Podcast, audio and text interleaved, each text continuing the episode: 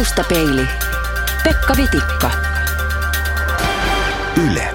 Radio Suomi. Tervetuloa Taustapeiliin, Osmo Rauhala. Kiitoksia. Kuvataiteilija, ja teitte Kuutti Lavosen kanssa Tyrvään remontoituun Pyhän Olavin kirkkoon uudet maalaukset, ja niitä on nyt tässä jonkin aikaa jo kiitelty, ja olette saaneet muun muassa sekä kirkon kulttuuripalkinnon että Suomi-palkinnon näistä maalauksista. Tuliko maalauksista sellaiset, kun olitte alun perin ajatelleet? No ei nyt varmaan ihan kuitenkaan, että siinä oli 70 kuvapintaa mullakin työn alla, ja kyllähän ne tietysti matkan varrella vähän eli, ja suunnitelmia täytyi tarkistaa, mutta kai se lopputulos nyt kuitenkin sitten sillä tavalla onnistui, että sen takana voi kyllä ihan rauhassa olla. Jossain aikaisemmassa haastattelussa luin, että ennen kuin aloitit näitä töitä tekemään sinne Pyhän Olavin kirkkoon, niin pelkäsit vähän, että niistä tulee sellainen greatest hits-kokoelma. Kävikö sinne niin? No ei sinne ihan niinkään käynyt, mutta se täytyy kyllä todeta, että aika moni niistä olisi voinut syntyä ilman tuota kirkkoakin. Et sikäli voi sanoa, että se projekti onnistui juuri taiteilijan kannalta hyvin. Että esimerkiksi luomiskertomuksen mä olisin voinut kyllä varmaan tehdä ihan ateljeessanikin hyvin samankaltaiseksi. Osaa ohjasi se teema ja paikka aika paljonkin, mutta osa tuli ja ihan sanotaan nyt sieltä selkäytimestä niin kuin se taiteilijalla pitäisi tullakin joka tapauksessa. Että sen siitä voi todeta. Niin tuossa mainitsitkin jo, että tosiaan luomiskertomus löytyy muun muassa sieltä maalauksistasi. Se on aika tuttu aihe, tai se kuuluu ikään kuin tällaiseen kulttuuriperimään, tämä luomiskertomuksen tarina. Millaista se on lähteä tekemään noin kaikille niin tuttua aiheistoa? Joo, sehän on tietysti tuttu meille, koska se nyt käydään läpi monessakin yhteydessä, paitsi kaiketi niin kuin uskonnon opetuksessa, mutta sitä pohditaan sitten kaikesta suunnasta. Tällä hetkelläkin on kaikkein suuria koulukuntia kreationistien ja tiedemaailman välillä. Sillaiten se on tietysti aika perusmetafyysinen tarina siitä, mistä me olemme lähteneet liikkeelle ja mistä kaikki on saanut alkunsa. Mutta oikeasti sitä ei ole kirkoissa paljon kuvattu. Eli se loppujen lopuksi on aika harvinainen kirkkomaalauksen aihe, että Suomessakin on ihan muutamia sinne päin olevia kuvia ainoastaan tehty, eikä maailmankaan kirkkotaiteesta löydy montaa semmoista selkeää kokonaisuutta, missä olisi luomiskertomus tehty. Eli tavallaan sain tehdä jotain uuttakin siinä raameissa, mutta se oli tietysti aika hankala ajatella sitä varsinkin alkua, että miten esimerkiksi lähtee liikkeelle ennen luomista valinneesta tilanteesta, jossa sanotaan vaan, että Jumalan henki kulki vetten yllä ja oli täys pimeys. Että eikö mä ihan mustan kuvan alkuun ensimmäiseksi vai mitenkä mä kuvaan sen, että ei ollut vielä mitään, ei ollut järjestystä, ei valoa. Jollakin tavalla sekin täytyy ilmaista ja se oli se ehkä yksi aika hankalimpia kohtia. No, täytyy ottaa myös huomioon, että kyseessä on tosiaan kirkko, yli 500 vuotta vanha rakennus, Tyrvään Pyhän Olavin kirkko. Millaista on tehdä kirkkotaidetta? Poikkeako se jotenkin muuten kuin sillä tavalla, että et ole omassa ateljeessasi tekemässä, vaan maalaat siellä kirkossa suoraan pinnalle? Kyllä se tietysti jonkun verran täytyykin vaikuttaa. Ihan jo arkkitehtuurit nyt tässä tapauksessa erityisesti, kun on tällainen vanha, sanoisiko tämmöinen, englantaiset käyttää landmark building, eli tällainen paikka, johon liittyy paljon erinäköistä merkitystä. Ja sitten tietenkin se, että on kirkko ja toimeksiantaja on asettanut tiettyjä semmoisia, niin sanotaanko nyt teologisia otsikoita aiheelle, vaikkei niitä sen tarkemmin sitten ohjattu, mihinkä päädyin. Mutta niin kuin tuossa aikaisemmin totesin, niin aika moni näistä töistä olisi voinut syntyä myös muuallakin kuin kirkossa, ja sitä mä pidän niin kuin tämän projektin yhtenä onnistumisen avaimena, että näin oli mahdollista tehdä, että ne reunaehdot, jotka meille asetettiin, oli siinä määrin väliä, ettei ainakaan ne mua kovasti ahdistaneet. Mutta pakkohan sitä on ilman muuta kunnioittaa, sitä rakennuksen arkkitehtuuria ja tietenkin myös tuossa tapauksessa sitä, että siellä niin kuin 100 talkoolaiset paikkakuntalaiset oli sen tehneet ja laittaneet, niin kyllähän se sama henki täytyy tarttua itseenkin. Liittyykö sun oma ajattelu esimerkiksi tällaista jotain ekstraa, kun puhutaan kirkkotaiteesta? Pohdinnassa se kyllä vaikutti siihen, mikä oli yksi lopputulema tästä kaikesta, että esimerkiksi nyt juuri tämä Vanhan testamentin luomiskertomus, niin olihan se niin kuin hämmästyttävällä tavalla samankaltainen kuin tieteellinen rakenne tällä hetkellä, että alussa on Big Bang, valon synty, niin kuin vanhassa testamentissa näin sanoo myös tiede. Sitten tämä eläinten luomiskronologia on ihan vastaava, että ensin vesieläimet eli kalat, sitten linnut, sitten maaeläimet, nisäkkäät ja sitten viimeisenä ihminen. Eli tämäkin vastaa niin kuin oikeastaan Darwinin selitystä siitä, että kuinka, missä järjestyksessä eliöt on luotu. Niin pakkohan sen on, niin kuin vaikka olisi kuinka sanotaan nyt tällainen perus tiedeuskovainen tässä suhteessa, kuka hyvänsä, niin on pakko niin kuin hämmästellä, että miten tämä on mahdollista. En tiedä, olisinko tätä tehnyt niin voimakkaasti jossakin muussa tilassa. Et siihen se kirkkotila kyllä vaikutti. Ainakin aikaisemmin tällaisella kirkollisella taiteella jotenkin valistettiin lainausmerkeissä lukutaidontaista kansaa esimerkiksi helvetin vaaroista, kadotuksesta. Mikäs on kirkkotaiteen tehtävä tänä päivänä? Sitä varmaan tietysti täytyisi kysyä niiltä, jotka sitä päätoimisesti pohtii ja toimeksi antaa. No kyllä kai tuossakin vielä jonkun verran samaa henkeä oli tässä meidänkin projektissa sikäli, että kyllähän niissä kuvissa kulkee tietty narratiivi lävitse. Onko sen tarkoitus sitten vaikuttaa saarnaan? Siellä jotkut papit vaan kommentoi sen avajaistilaisuuden yhteydessä ja sen jälkeen, että heillä on semmoinen olo, että ei he oikein voi sanoa mitään näiden kuvien ääressä, että he koki, niin kuin, että ne kuvat puhuu niin voimakasta kieltä. Tässä tapauksessa se on sitten seuraus enemmän kuin syy niiden syntymiseen. Sitten on nyt joitakin vuosikymmeniä, kun käytiin tämä esimerkiksi Kain Tapperin haljennut esirippu, aika kovakin keskustelu siitä, että onko se kirkkotaidetta, koska se oli, koettiin niin abstraktiksi tai muusta. Tästähän useimmiten on tullut vähän sitten vääntöä, että sopiiko ja kuuluuko abstraktitaide kirkkoon, kun se ei suorasti kerro mitään. Et ehkä siellä taustalla sellainen pieni ajatus on, että sen pitäisi jotakin kertoa, mutta kyllä se todella väliä on tällä hetkellä, jos että mä ainakaan koe, että siellä kyllä mitään kovin vahvaa ohjausta oli tässä suhteessa. Mutta ajatuksia on syytä herättää. Niin, eiköhän hyvän taiteen pitäisi tehdä niin aina, on se sitten kirkossa tai museossa tai gallerissa tai keräilijänä kotona, että eiköhän se yleinen hyvän taiteen määritelmä on se, että sen pitäisi synnyttää uusi kokemus niistä aineksista, mitkä taiteilija kokoaa sitten, on ne hänen omia muistikuviaan tai tunteitaan tai päättelyään, ja sitten hän tekee niistä uuden yhtälön maalaamalla ne jollakin tavalla, ja tämän kokemuksen myötä sen pitäisi sitten myös yleensä herättää ajatuksia tunteiden ohella. Ja siellä näyttely, jos sitä nyt näyttelyksi voi sanoa, on siis nähtävissä nyt toivottavasti vuosia, kymmeniä, satoja vuosia. Niin, tuossa on aina kun koko ajan tapaa ihmisiä eri puolilla, jotka sitten sanoo, että he ei nyt ole ehtineet vielä katsomaan sitä, että he ei ehtinyt tänä syksynä käymään siellä. Mä sanon, että ei ole hätää, että tämä näyttely on nyt todennäköisesti auki muutama 100 vuotta, että ei sulkeudu ihan äkkiä. Taustapeilin vieraana kuvataiteilija Osmo Rauhala. Tämä kuvataiteilijana oleminen on yksi puoli Osmo Rauhalasta, mutta on niitä monia muitakin. Olet muun muassa myös luomuviljelijä. Ja koti on ainakin osa vuotta Nokialla, siellä suvun perintötilalla, jossa perinteet, olen käsittänyt, ovat myöskin varsin vahvassa roolissa. Olet siis lähtöisin ja syntyisin maanviljelijäperheestä. Kyllä, meillä kai menee. Meillä on isän puolta tutkittu sukua ja sinne 1400-luvulle asti löytyy siitä ihan niin kuin, sanoisiko lähinurkilta suora ketju isästä poikaa viljelijöitä, että kyllä kai voi sanoa, että ne jalat aika syvällä siellä Hämeen savessa on. Että se on toinen puoli kyllä elämääni. Niin, ne tilahoidon opit ovat tulleet tutuksi jo ihan lapsesta lähtien. Joo, kantapään kautta. Siellä on luonto ja taide olet läsnä.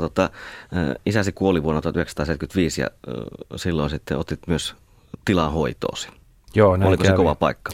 No kyllä isän kuolema oli kova paikka, koska se oli osittain vähän yllättäen. Hän kuoli oikeastaan vähän niin kuin sodassa saamiinsa vammoihin, jotka sitten pahentui aika yhtäkkiä ja kuitenkin oli vasta 58-vuotias. ei oltu tietenkään kukaan osattu sellaista ajatellakaan. Ja mä olin sitten nuorimmaisena ainoana enää kotona sillä hetken koululaisena ja jouduin sitten siinä yhtäkkiä hyppäämään sitten niihin saappaisiin, että saatiin se tila pidettyä ja äiti hoidettua, joka oli sitten kuitenkin jo vähän sillä tavalla ikääntynyt, ettei olisi pystynyt yksin sitä paikkaa hoitamaan. Ja edelleen tila on elinvoimainen. Taide veti kuitenkin puoleensa, mutta ensimmäinen kerta, kun olit ajatellut hakea Helsinkiin taideakatemiaan, niin sattui tilalla niin paljon töitä, että et ehtinyt. Se on puintiaika. Atenaeumissa oli siihen aikaan pääsykokeet elokuun viimeiset viikot ja syyskuun eka viikko, eli semmoinen yleensä 3 viikon jakso. Ja se on juuri Pirkanmaalla se kaikkein kuumin puintiaika, niin ei sinne oikein sitten ollut asiaa, että oli pakko lykättävä niitä haaveita ja mentävä sitten semmoisiin oppilaitoksiin, mihinkä ei ollut tämmöisiä pääsykokeita. Niin, Turkuun, kauppakorkeakouluun. Joo, ja yliopistolle historiaa lukemaan, molempia samana syksynä aloitin. Ja oikeastaan tietämättä sen tarkemmin miksikä isona haluan, mutta sen verran sitten käytiin, kun saatiin lehmät sisälle ja pellot kynnettyä ja sato oli korjattu, niin äiti oli kuitenkin sitä mieltä, että opintoja en tilanhoidon takia siinä tilanteessa jätä, että hän pärjää siellä kyllä viikot, että jos mä käyn viikonloppuisin auttamassa, niin hän kyllä hoitaa karjan sitten siinä vaiheessa viikolla ja näin mä olin sitten laittanut papereita sinne Turkuun ja päässyt niillä sisään ja lähdin sitten katsomaan, mitä se tiedemaailma, miltä se näytti. 4 vuotta Turussa oltua, niin sitten lopulta pääsin siihen pisteeseen, että tajusin, että en jää tiedemaailmaan enkä lähde koittamaan työmaailmaa, kun tuli tavallaan ne opinnot sillä tavalla täyteen. Ja tulin sitten kotiin ja maalasin yhden talven kotona ja silloin sitten tuli selkeä näkemys, että nyt mä pyrin Ateneumiin. Ja kun mä sinne pääsin, niin sitten alkoi tämä ramppaaminen Siuron ja Helsingin keskustan väliä junalla joka päivä. Et mä aloitin sen Ateneumin sillä ja siinä myös kävi sitten niin, että äiti meni uusiin naimisiin ja muutti pois kotoa, eli sitten piti ottaa tämä vastuulle koko tila ja karjanhoito. Ja se oli sellaista 5:30 ylös ja navettaan, 8 junaan Tampereelta sitten ja 10 Helsinkiin, päivä siellä. Illalla niin kuin 7 eli 19 junalla takaisin, 9:30 navettaa ja 12 nukkumaan ja 5,5 tuntia unta. Näin mentiin 3 vuotta, että mä sain sekä Ateneumia suoritettua että pidettyä sen tilan hengissä. Siinä ei ollut sitten muita vaihtoehtoja. Se ei ollut tosiaan ihan tavallista opiskelijaelämää, myönnetään. No, se kuulostaa siltä, että se polte ja halu tehdä taidetta ja opiskella taidetta on ollut aika valtava. No kyllä se kai on näin. Sitä ei silloin, kun on sen keskellä, ei sitä itse tajua. Sitä vaan toimii, niin kuin minkä tuntee oikeaksi. Mutta näin äärikäteen täytyy tietysti ajatella, että mä oon syntynyt. Meidän tila ei ollut mikään suuri silloin, kun mä oon syntynyt. Että se oli ihan tämmöinen hiukan alle keskikokoinen maatila Suomessa. Ja ei mitään erityispiirteitä ollut sillä tavalla, mikä olisi selittänyt sen, että miksi mä esimerkiksi kiinnostuin taiteesta. Et sisareni oli kanssa niin kuvallisesti lahjakkaita, että piirsi hyvin ja jonkun verran maalaskin, mutta poikalapsille olisi ollut siihen aikaan niin kuin tyypillisempää ajaa mopolla ja juoda keskikaljaa, että se olisi ollut niin kuin se normaali kaava, että jos siinä 12 vanhana silloin itse opiskelee pohjienteot ja alkaa itse öljyväreillä maalaamaan, niin kyllä se täytyy kohtainen tarve olla, koska aika paljon kaikkea muutakin puuhaa olisi ollut. Joka tapauksessa sitten Atenaumin opintojen jälkeen lähdit New Yorkiin opiskelemaan. Siellä oli tila-asiat saatu siihen malliin, että pystyt lähtemään ja School of Visual Artsiin. Millainen päätös oli lähteä New Yorkiin? No joo, se oli ehkä yksi elämäni suurimpia ja kauaskantoisimpia ilmeisesti ratkaisuja sitten loppujen lopuksi. Se muutti mun elämäni. Sitä tietenkin edelsi juuri se, että kotona oltiin saatu asiat siihen pisteeseen, että pystyttiin luopuun siitä karjasta. Että mä olin saanut sen verran sitä velkoja lyhennettyä sillä lehmäkarjalla, että voitiin siitä luopua, että ei ollut enää muuta kuin viljanviljelyä. Ja äiti oli myös sitten, vaikka hän jo siis oli muuttanut tilalta aikaisemmin pois, mutta tuli sitten myös eläkeikään siinä, että hän rupesi saamaan myös kansaneläkettä, että se mun syytinkin velvollisuuteni sitten hiukan helpotti siinä kohtaa. Mutta tietenkin se isoin syy oli ammatillinen kehittyminen. Et mä lähdin sinne vielä tekemään jatko-opintoja. Mä halusin opiskella filosofiaa ja taidetta samassa laitoksessa. Et Suomessa se täytyy tapahtua kahdessa eri paikkaa. Helsingissä esimerkiksi pitäisi olla yliopistolla ja sitten jossakin taidekoulussa. Mutta maailmalla löytyy näissä parhaimmissa taideyliopistoissa tai taidekouluissa linjoja, joissa nämä molemmat on samalla kertaa opiskeltavissa. Ja koska englanti oli ainoa sillä tavalla vahva kieli, jolla pystyy tämän tasoisia opintoja tekemään, niin se piti hakea sen anglosaksista maailmasta. Ja siihen aikaan, niin kuin vieläkin, New York oli kuitenkin tämä kuvataiteen keskeinen kaupunki maailmassa. Ja se oli iso päätös, mutta näin jälkikäteen voi sanoa, että se oli aika onnistunut ja muutti mun elämäni monellakin tapaa. Niin, siitä sitten lopullisesti taiteilijaura urkeni. Vuonna 1992 sinut valittiin vuoden nuoreksi taiteilijaksi myös täällä Suomessa. Ja näyttelyitä on ollut sen jälkeen ja ympäri maailmaa yli 100, käsittääkseni yli 20 eri maassa. Kuinka hankalaa se oli aikoinaan päästä sinne New Yorkin taidepiireihin sisälle? No, siis siellä tutustuu helposti, se ei ole ongelma. New York on sillä tavalla pehmeä paikka, että siellä ei ole niin tiukkoja kuppikunteja, vaan ihmiset oikeasti seurustelee ja keskustelee erilaisten tahojen kanssa ehkä enemmän kuin täällä Suomessa. Täällä oli ehkä enemmän semmoista kuppikuntamaisuutta havaittavissa. Mutta sitten se, että jotain oikeasti tapahtuu, että tulee näyttelyitä, pääsee eteenpäin, niin se onkin jo toinen asia. Se on hyvin tuulinen ja karu kaupunki siinä suhteessa. Mun urani lähti liikkeelle yhdestä kriitikosta, joka kävi luennoimassa siellä taidekoulussa, missä mä opiskelin. Hän kierteli katsomassa meidän niin kuin valmistuvien oppilaiden ateljeetiloja ja innostui siellä mun töistäni ja oli sen antanut vihjeen tälle galleristille, joka sitten soitti suoraan mulle sen jälkeen, kun hän oli kuullut tämän vinkin. Galleristi kävi, mä en ihan varma kävikö se 2-3 kertaa katsomassa ja mulla oli sellainen pieni näyttely tasan 20 vuotta sitten, 1989 syksyllä, vielä opiskeluaikana yhdessä pikkugalleriassa siinä Sohossa. Hän kävi katsomassa sen ja oli sen jälkeen niin vakuuttunut, tarjosi sitten vuoden päästä siitä omaa näyttelyä ja siitä se sitten alkoi. Se 90 vuoden näyttely poiki sitten museonäyttelyn Saksaan ja galleriat Amsterdamiin ja Los Angelesiin. Ja näin se ura alkoi sitten haaramaan omalla painollaan ympäri maailmaa. Et se ei vaatinut niin Suomeen millään tavalla, että se kulki sitten omia reittejään ja on siitä asti kulkenut maailmalla. Niin, vieläkö New York on toinen kotikaupunki? On se.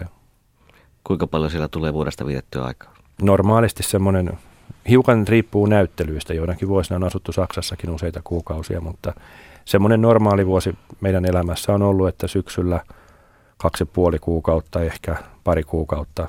Ja sitten kevät yleensä semmoinen 3 kuukautta tai 5,5 kuukautta on suurin piirtein se normi, mikä siellä kuluu. Ja sinne taas matka vie? No nyt vie joo, että tässä oli tämmöinen pieni ehkä. Oltiin vähän enemmän Suomessa, kun meillä vielä syntyi perheeseen tämmöinen iltatähti tässä 50-sille vanhemmille ja on tätä meidän perheen pienimmäistä sitten täällä nyt vähän hoidettu ja hän syntyikin Suomessa, niin hän lähtee nyt sitten kanssa ensimmäiselle matkalle New Yorkiin sitten talvella. Kun sinun taidettasi katselee, niin sieltä aika usein nousee eläinhahmoja ja luontoa esiin. Ne on ilmeisesti aika tärkeitä elementtejä. Meneekö niistä tällainen lanka ihan sinne lapsuuteen ja siuranmaisemiin saakka? No ilmeisesti. Että mä oon jostain syystä mieltänyt kaikki asiani aina eläinten kautta. Mä oon jotenkin reagoinut asioihin ajattelemalla sen luonnon kautta. Nytkin saatan pohtia biologian kautta erilaisia seikkoja vaikka yhteiskunnassa, miksi tietyt asiat tapahtuu niin kuin ne tapahtuu, niin mä mietin mitenkä lintuparvi toimisi tuossa tilanteessa tai vastaavia asioita. Eli joku semmoinen perustaipumus on tulkita maailmaa luonnonilmiöiden kautta. Ja siihen kyllä vaikutti semmoinenkin, että äiti oli kova satujen kertoja, hän improvisoi eläinsatuja. Niissä oli aina pääroolissa joku eläin. Ja hän käytti niitä tämmöiseen kasvatusopetustehtävään myös, että ne aina sitten ne eläinhahmot kertoi meille lapsille, että kuinka pitää käyttäytyä. Ei tarvinnut sitten niin kauheasti komentaa eikä muuta, että se annettiin se esikuva näillä eläintarinoilla, että ehkä silläkin voi olla joku rooli tässä asiassa. Niin ja peura on aika usein myöskin läsnä. Onko peuralla joku tällainen erityismerkitys? Se ei tule saduista. Sitä mä oon vähän miettinyt, että miksi peura jossakin vaiheessa siellä New Yorkissa oloa sitten nousi niin tärkeäseen rooliin, koska se ei kuulunut näihin lapsuuden satuhahmoihin lainkaan. Mä olettaisin, että siinä oli muutama tällainen fundamentaalinen tekijä. Yksi on se, että peura on meidän kalliomaalausten yksi yleisimpiä aiheita, eli jostain syystä se on jo kiinnostanut meidän tuhansia vuosia sitten tänne muuttaneita esi-isiämme, eli sillä on tämmöinen iso historiallinen jatkumo.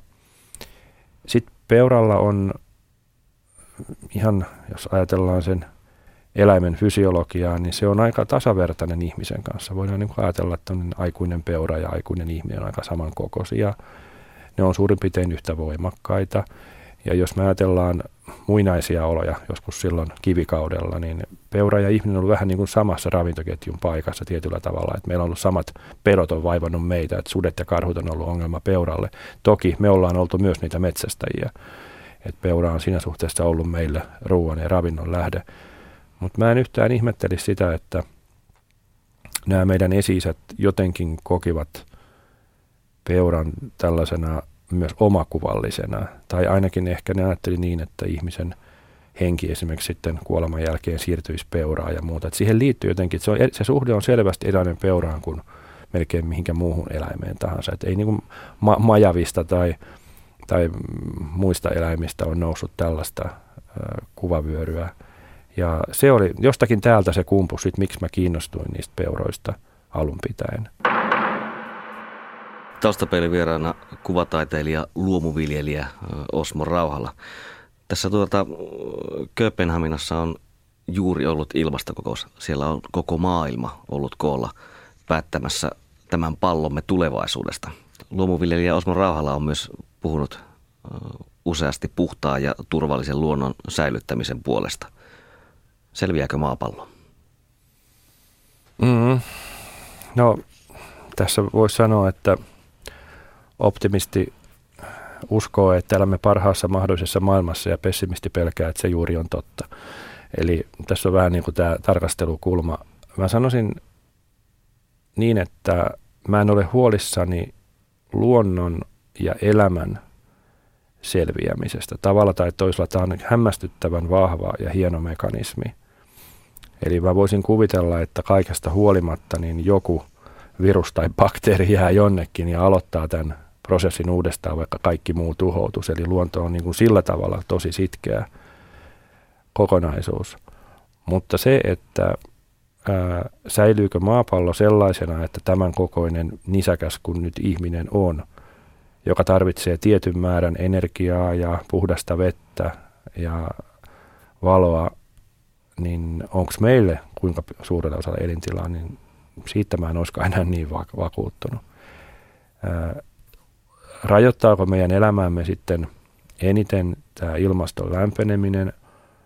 Mä en ole ihan siitä täysin vakuuttunut. Mun vaara-asteikolla tällä hetkellä vielä aavistuksen pahempana tekijänä on tämä kemikalisoituminen. Eli se prosessi, mitä me koko ajan tehdään teollisuudessa, maataloudessa, kaikessa, eli me ja asutuksista, niin meidän jätteistä ja toiminnasta jää valtavasti erilaista kemikaalia tuonne ravintoketjuihin ja niiden vaikutus meidän perimään, siis tähän DNAhan, joka niin kuin ratkaisee koko elämän koodin siirtymisen terveenä eteenpäin, niin mä oon siitä huolissani, että vaikka lämpeneminen voi merkitä sadoille miljoonille ihmisille kärsimystä ja en mitenkään vähättele sitä ongelmaa todellakaan, niin jotenkin mä oon vähän huolissani, että nyt sen siivellä ei niin kuin tähän seikkaan kovasti nyt kenelläkään tunnu olevan aikaa eikä huomiota, että samanaikaisesti meillä on käynnissä toinen iso globaali probleema, joka saattaa vaurioittaa sit meidän perimää tavalla, joka se voi olla sit iso juttu. Jos se niin kun vaurioituu niin sen luominen ja syntyminen on kestänyt x miljoonia vuosia, josta meillä ei ole edes tarkkaa tietoa, kuinka se on tänne lopultakin syntynyt ja ilmestynyt. Se on todella kallisarvoinen asia, jota täytyisi suojella.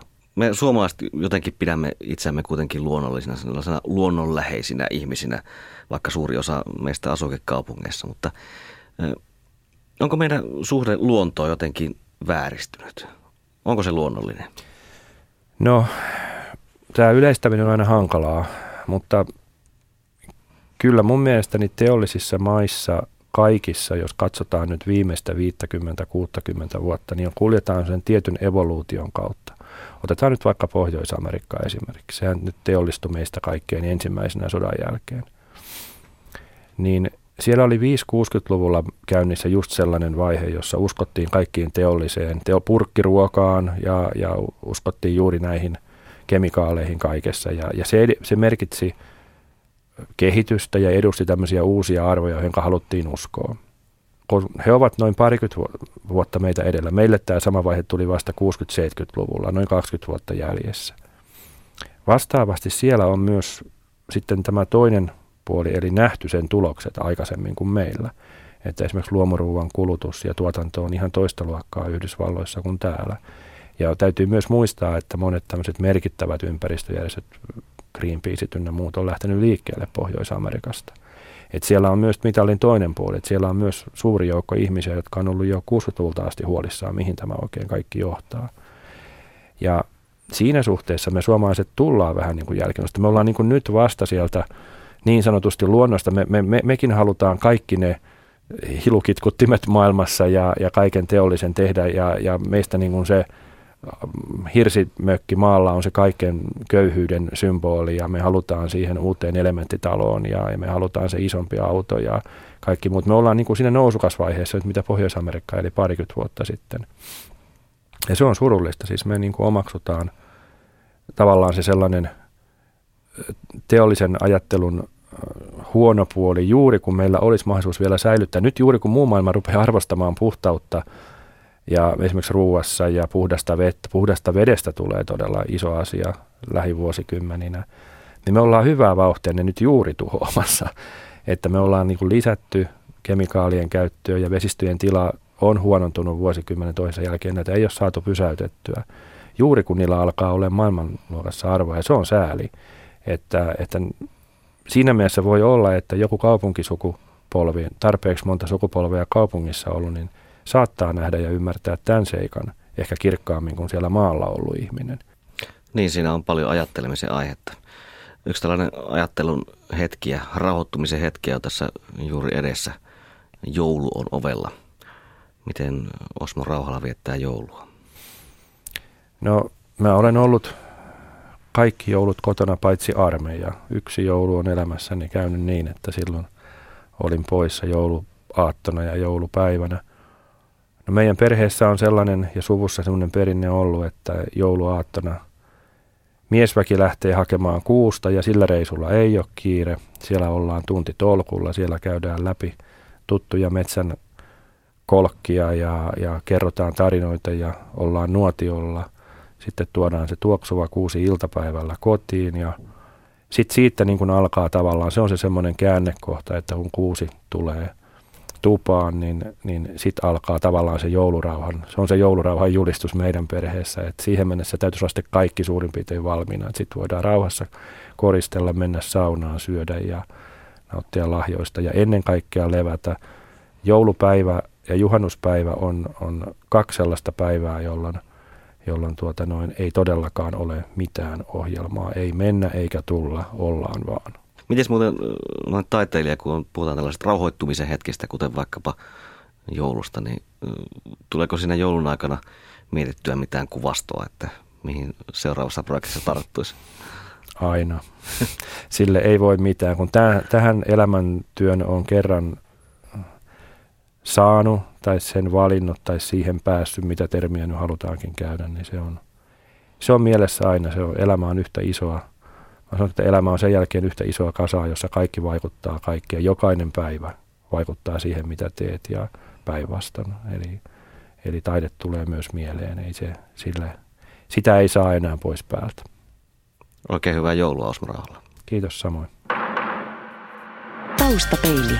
www.radiosuomi.fi Yle. Radio Suomi.